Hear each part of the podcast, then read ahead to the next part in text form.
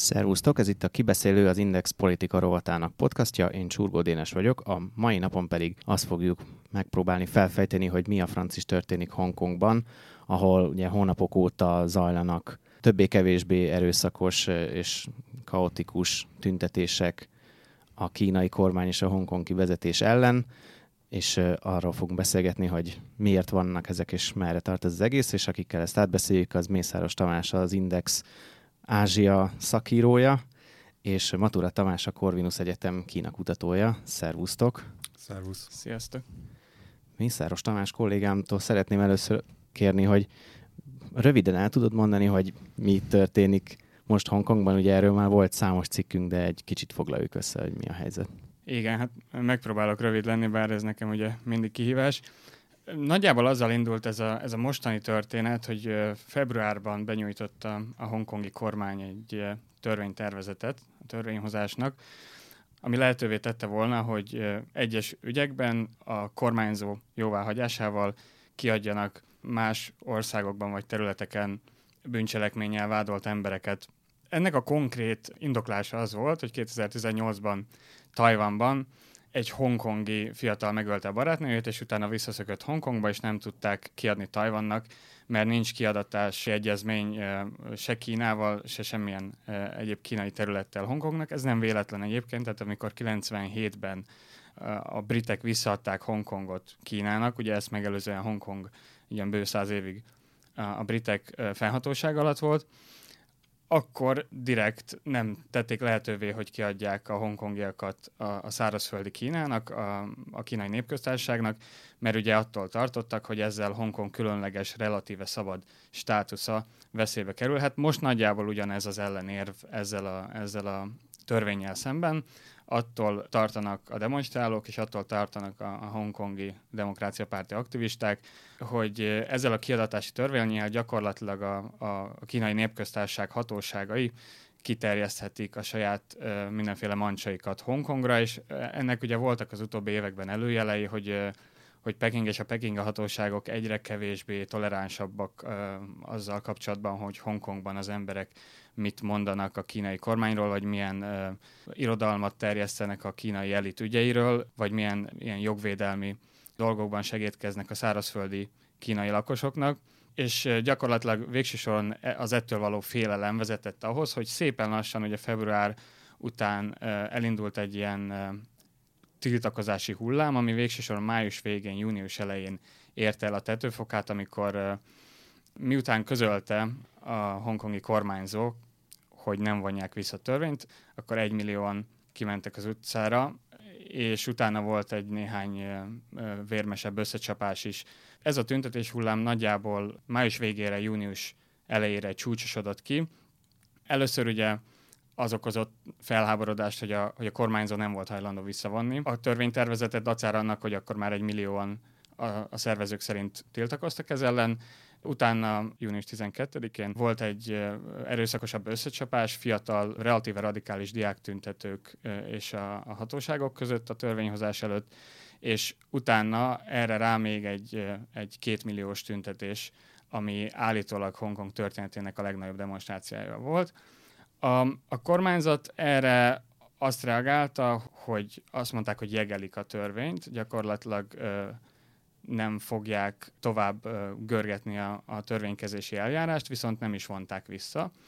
És így aztán folyamatosan azóta is folytatottak a, a demonstrációk. Június 12-én volt ugye az első ilyen nagy erőszakos összecsapás, és azóta igazából máig folyamatosan eszkalálódott a helyzet. Az egyik oldalon olyan fiatal nagyrészt diák tüntetők állnak, akik, akik már egyébként a, a hongkongi mainstream ilyen demokráciapárti politikai erőknél is, hát most, hogy balra vagy jobbra vannak, az így nehéz belőni egy ilyen, egy ilyen spektrumom, de ők például Hongkong függetlenségét uh, hirdetik, ők uh, kínai zászlókat tépkednek, dobálnak, égetnek, néha az amerikai himnuszt éneklik, a brit gyarmati zászlóval is felvonulnak, tehát ott, ott egyértelműen van egy uh, egy ilyen függetlenségpárti színezete a dolognak, még mondjuk a mérsékelt ellenzék, ők a jelenlegi ugye hongkongi politikai keretekben próbálják, vagy gondolják és szeretnék ezt a helyzetet megoldani. És ez a, a, a radikális diák szárny az, akik időről időre összekapnak a rendőrökkel, a rendőrösöket is támadtak.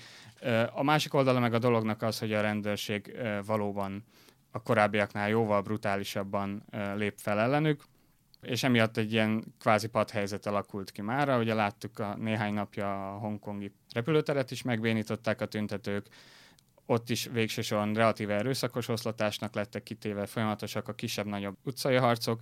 Viszont ugye 18-án, most a hét elején megint csak egy, a, a szervezők szerint 1,7 milliós tüntetést tartottak, békés tüntetést tartottak Hongkongban, ami igazából azt jelzi, hogy, hogy a, a széleskörű társadalmi támogatás még mindig megvan az ügy mögött. Most már viszont nem csak a, a kiadatási törvényről szól ez az egész, hanem a kiadatási törvény visszavonása mellett egy csomó általános probléma is felszínre tört. Uh, Kerry Lam kormányzó rendkívül népszerűtlen, az ő visszahívását is követelik.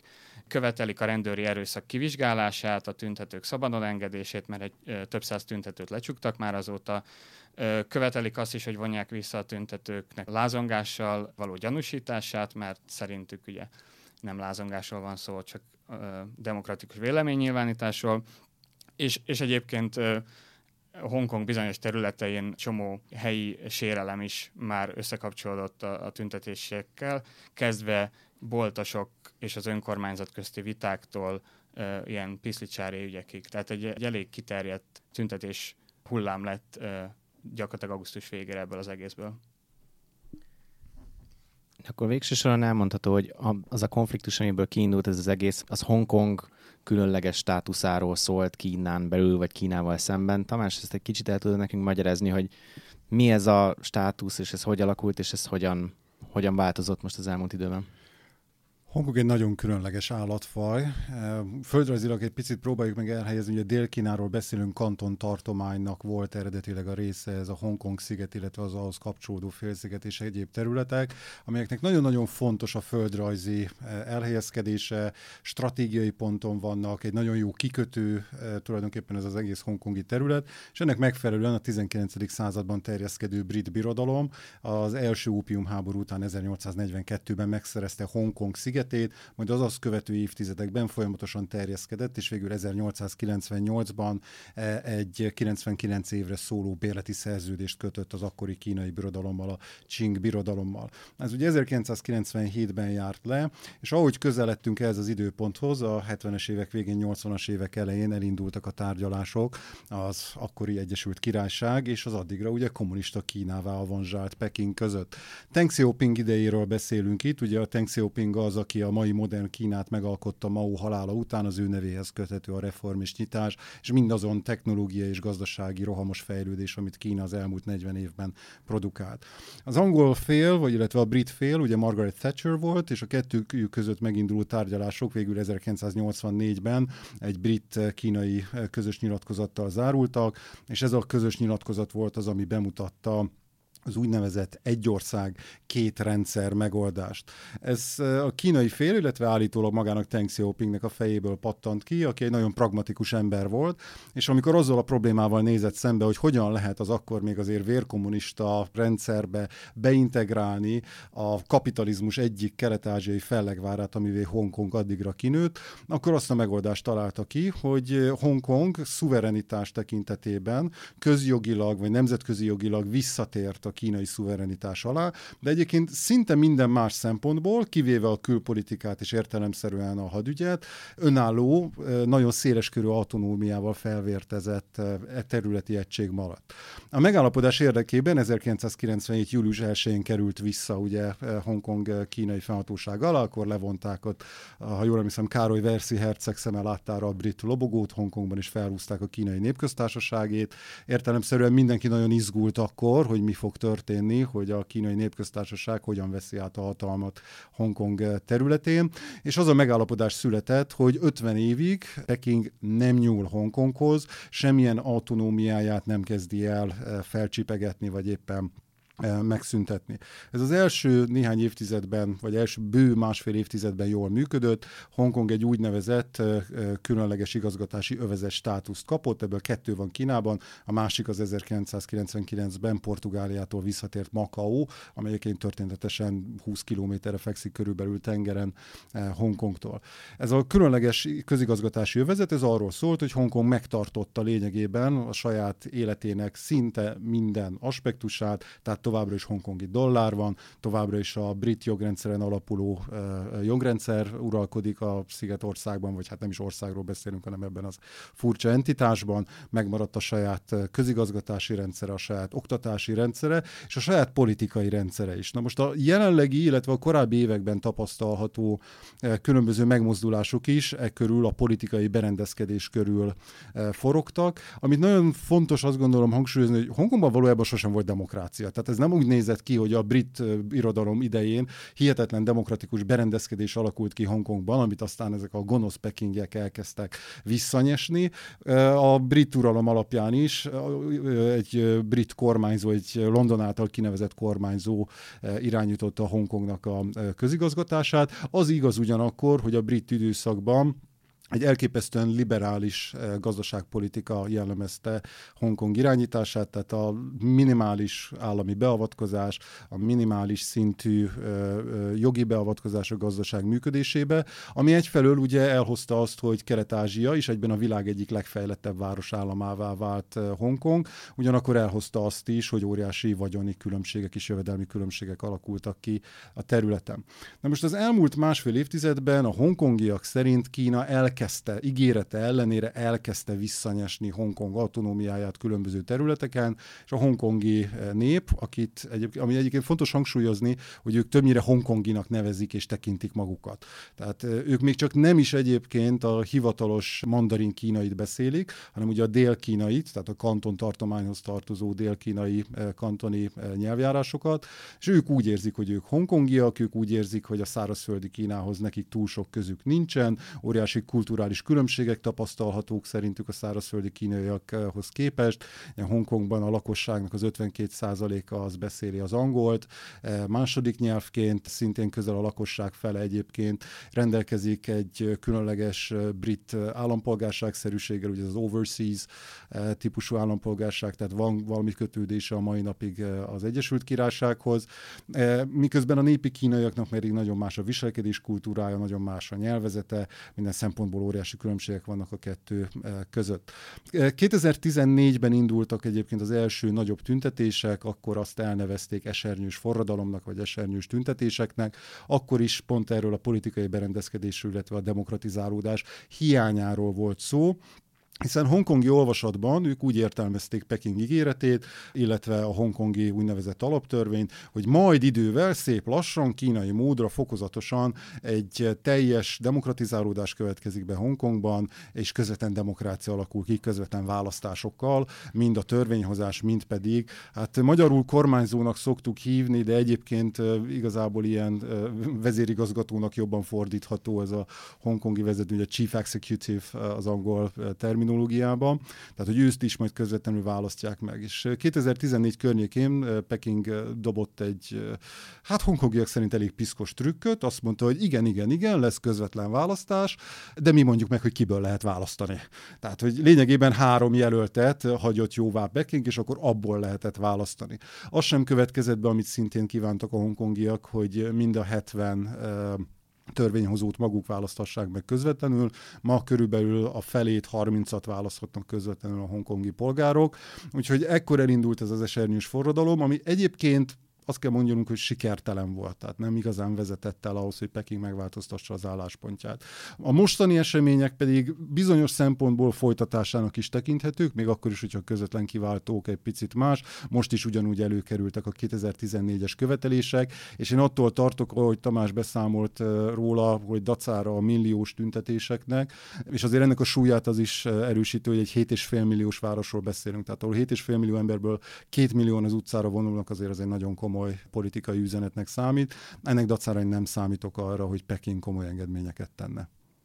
Beszéljünk egy kicsit arról akkor, hogy a kínai kormány hogyan reagált, meg a hongkongi vezetés hogyan reagált ezekre a tüntetésekre. Ugye lehetett annak nagyon nagy sajtója volt, hogy a, a rendőrség meglehetősen erőszakosan lépett fel a tüntetők ellen, meg hogy megjelentek ilyen furcsa fehér pólós verőemberek botokkal, akik ott szétverték a tüntetőket, akik állítólag talán gangsterek, vagy talán így a kínai kormány által felbérelt ilyen verőlegények, meg arról is lehetett hallani, hogy, hogy ugye a kínai kormány meg elkezdett ott a kínai oldalon ilyen hadgyakorlatokat tartani, meg ilyesmiket, de hogy, hogy igen, hogyan, hogyan tudjuk leírni azt, hogy most így mi, mi történik a, a kormány oldalról mondjuk így.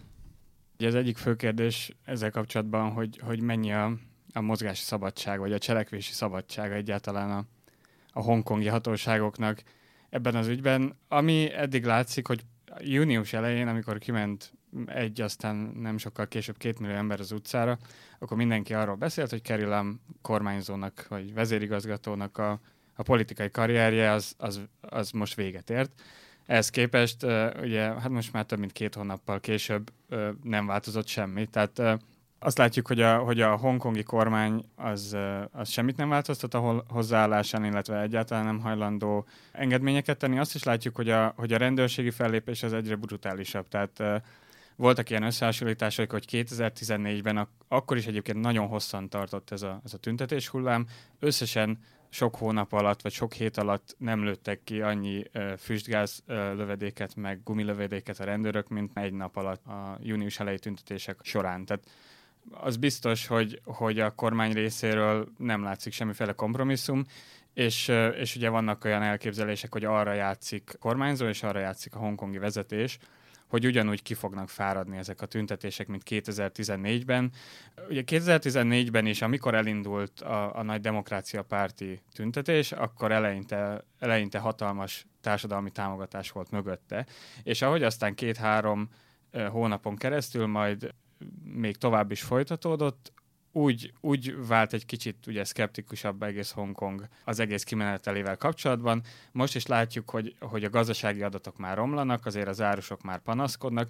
Vannak ezek a feel good sztorik a nyugati médiában, hogy 10%-os áron adják az utcai árusok a gázmaszkot a tüntetőknek, e, és biztos, hogy vannak ilyen árusok is, de azért a többség elkezdte már érezni azt, hogy, hogy gyakorlatilag csatatérré vált most már két hónapja a város a hongkongi nagyvállalatok is már lassan elkezdik érezni azt, hogy egyszerűen az emberek nem tudnak munkába járni, mert, mert folyamatosak a tüntetések. Ugye Kína elkezdte például a, a hongkongi légitárságot, a Cathay Pacific-et fenyegetni, hogy akkor kitiltják őket a kínai piacról, hogyha nem rendszabályozzák meg a dolgozóikat és sztrájkolgatnak a, a demokráciáját, stb.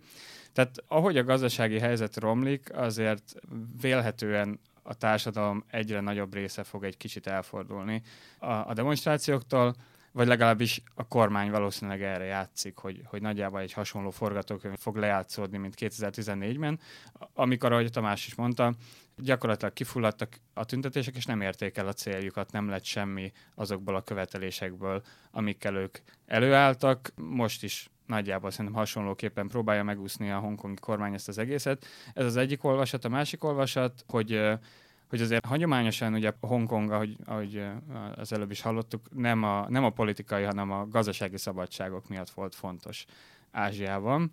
És, és az üzletnek ugye, mint mondtam, nem tesz, nem tesz jót ez a tüntetés hullám.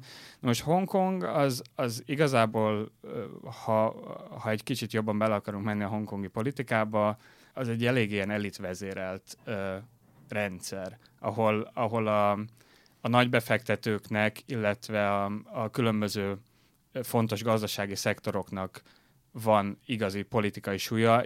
Ez ugye a világon azért mindenhol így működik, de Hongkongban ez intézményesítve is van.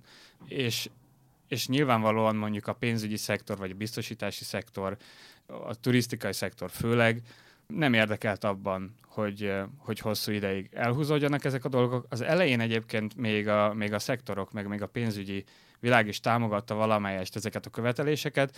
Elsősorban abból az önös érdekből, mert attól tartottak, hogyha, hogyha valóban a, a hongkongi jogbiztonságot súlyos támadás érni Kína részéről, akkor számukra is sokkal nehezebb lenne a biznisz, és sokkal kevesebb pénzt lehetne csinálni Hongkongban. Egy gyakorlatilag Hongkong, akárhogy is nézzük, Kína pénzügyi kapujaként funkcionál, és Hongkongnak az a, az a fő bevételi forrása már manapság, hogy olyan pénzügyi szolgáltatói tevékenységet végez a, a kínai, szárazföldi kínai határon keresztül, amiket egyébként Kínában nem lehet ö, külföldi cégeknek megcsinálnia. És ebből következik az is, hogy ők azért egyrészt nem akarnak háborúba menni Kínával, mert, mert onnan jön a pénz, másrészt viszont azt se szeretnék, hogy Hongkongból Kína legyen. És ebből fakadóan vélhetően ők is egy ilyen moderáló szerepet próbálnak betölteni ebben az egész konfliktusban. Ők nem akarnak hongkongi függetlenségpárti randalírozó gyerekeket az utcán, és ők nagyjából megelégszenek azzal, hogyha, hogyha a kormány kicsit jegeli ezt az egész kiadatási törvényt, és minden visszatér a normális kerékvágásba. És hát ők, ők az igazi befolyásos szereplők a hongkongi politikában. És aztán ugye a harmadik vetület, hogy egyáltalán a, a, hongkongi politikának mennyi erre a befolyása, mert ugye olyan értékelések is vannak, amelyek szerint ugye ezt egyáltalán nem Hongkongban döntik el, hogy Hongkongban mi történik, hanem hogy Lam gyakorlatilag a, a kormányzó gyakorlatilag a Xi Jinping kínai elnök bábja, vagy legalábbis a kínai vezetéstől kapja ukázba azt, hogy, hogy neki mit kell csinálnia. Aztán hát nyilván ezek ugye egyelőre találgatások, de, de nem nehéz elképzelni azt, hogy, hogy a kínai vezetésnek erről egyértelmű elképzelése van, hogy hogy, hogy kell viselkedni a kerelemnek, és ő nem akar ezzel szembe menni. És a kínai kormánynak amúgy mennyire érdeke az, hogy, hogy Hongkong státusza vagy helyzete megváltozzon. Tehát mennyire lehetnek jogosak azok a félelmek, hogy gyakorlatilag be akarja olvasztani, mert ugyanazt a rendszert akarja kiterjeszteni a kínai kormány Hongkongra, mint ami Kínában van, mert ugye ezt már említette Tamás is, hogy, hogy ugye Hongkong egyrészt a globális tőke kapuja a Kínába, meg a kínai cégek kapuja a világ felé, nyilván ajtó mind a két irányba nyílik, de hogy, ami egy nagyon fontos szerep, de hogy mennyire, mennyire érdeke az, hogy, hogy ez megváltozzon. Az idő nem Hongkongnak dolgozik. Amikor 1997-ben, hogy korábban említettük, visszatért ez a terület a kínai szuverenitás alá, akkor az optimisták egyébként utólag igazuk volt.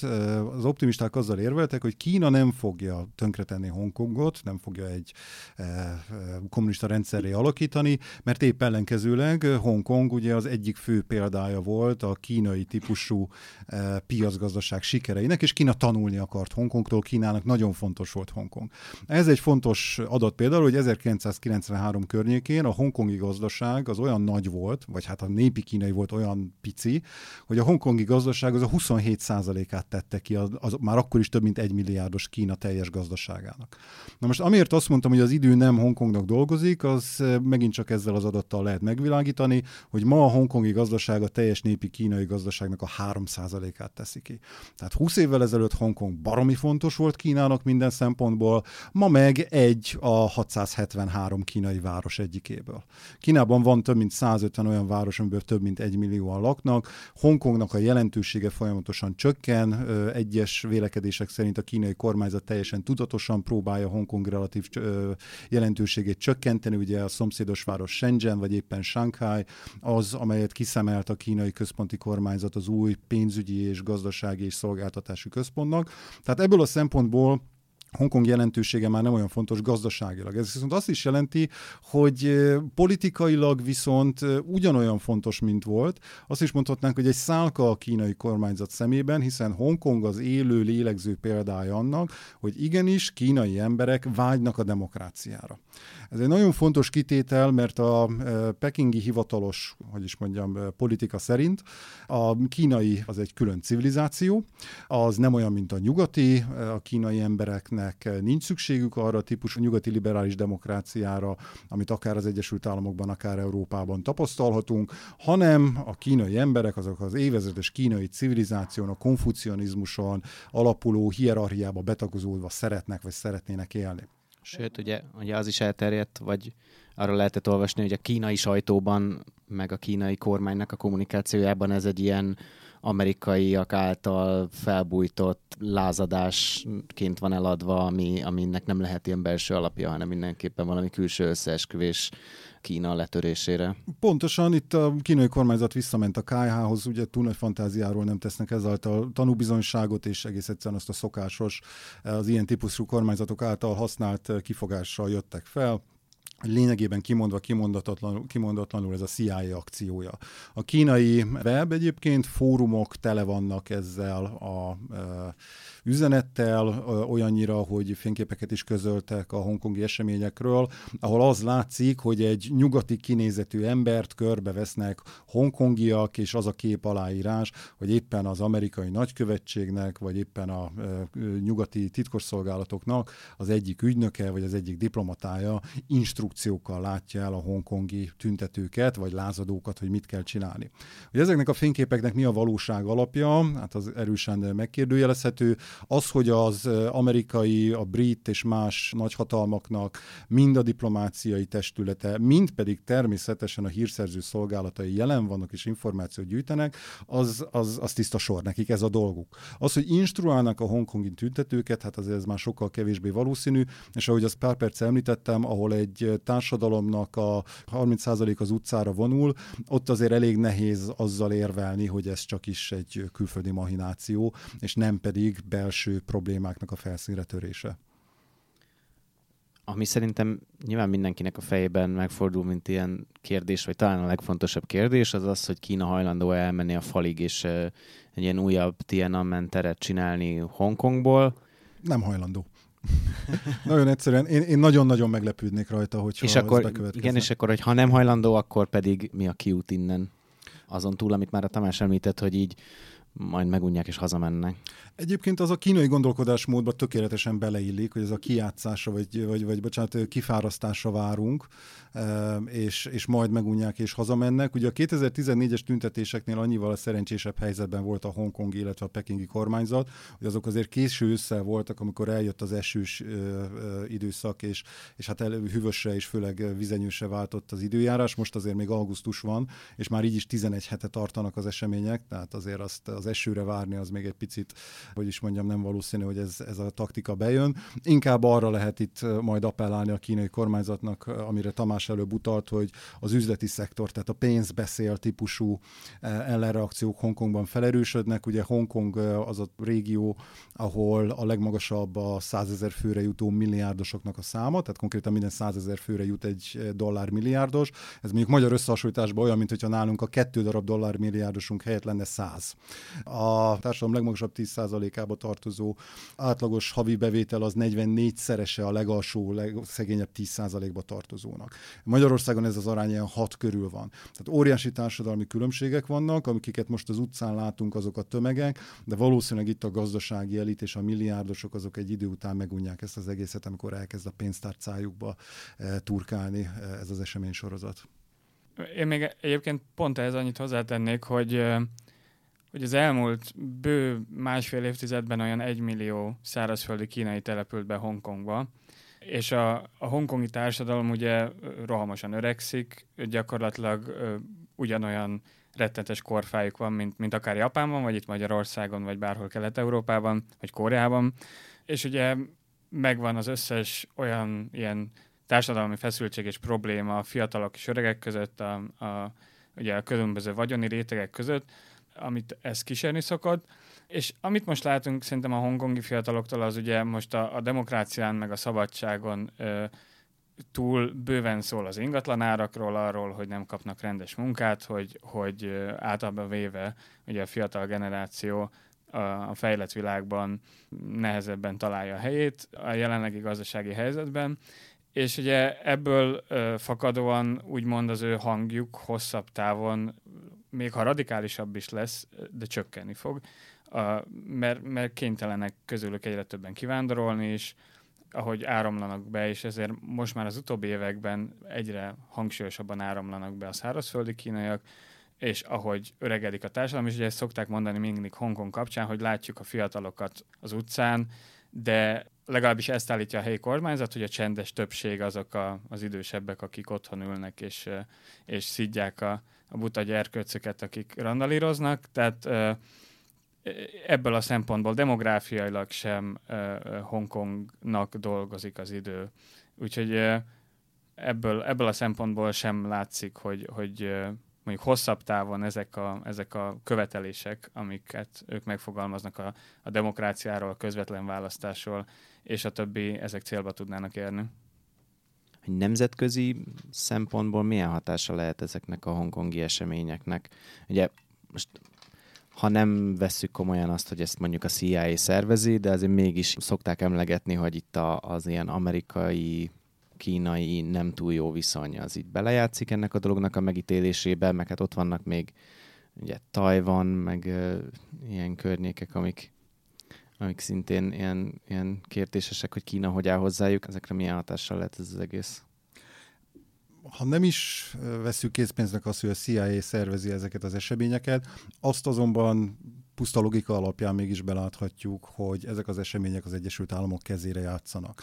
Nem véletlen, hogy a pekingi kormányzat köreiben terjednek azok a nézetek, miszerint a hongkongi események, a tájvani események, az egyre nagyobb figyelem Xinjiang felé, ugye az újgurokkal szemben vannak emberi jogi visszaélések. Tehát ezek a Kína periférikus területei található problémák, ezek bizony az Egyesült Államok kormányzatának a mahinációinak köszönhető. Mondják ezt sokan Pekingben most már, és lássuk be, van némi logika ebben, hogy az, az Egyesült Államok és Donald Trump által kezdett egyre konfrontatívabb külpolitika Kína irányában, abban ez, ezek jó és hasznos szerepet játszanak az Egyesült Államok szempontjából. Egyébként a nemzetközi közösség más tagjainál olyan nagyon nagy vízhangja nincsen ezeknek a hongkongi eseményeknek, még akkor is, hogyha számtalan városban a világ különböző tájain voltak szimpátia tüntetések, illetve ellentüntetések is. Pont a mai napon ment nagyot a közösségi oldalakon egy Kanadában készült videó, ahol az egyik oldalon a hongkongi tüntetőket támogatók kiabáltak az utcán, a másik oldalon pedig a pekingi központi kormányzatot támogató kínai hazafiak kiabáltak az ellentüntetőkkel szemben, és a kettő között a kanadai rendőrök álltak sorfalat, és történt egy mókás eset, mégpedig az, hogy addig kiabálták a hongkongi tüntetők, hogy szabad Hongkong, szabad Hongkong, amíg egészen véletlenül a kínai tüntetők is elkezdték kiabálni, hogy szabad Kína, szabad Kína, amin egyébként a videó alapján még a rendőrök is elkezdtek röhögni, hogy ebbe azért csúnyán belecsúsztak egy picit, és a kommentek pedig azt mutatták, hogy hát kommentelők szerint a kínaiak egy pillanatra megvilágosultak, és elkezdték azt kiabálni, amit valóban szeretnének, de ezeken túlmenően én legalábbis a világ jelentősebb kormányai részéről különösebb megszólalást nem láttam Hongkong kapcsán. Nyilván többen elítélték a rendőri túlkapásokat, de ezen túlmenően egyébként Hongkong Kína belügyének számít, és itt ez, ez nem is lehet vitás, ez nem, nemzetközi jogilag egy egészen egyértelmű helyzet, szemben például Tájvannal egyesek szerint.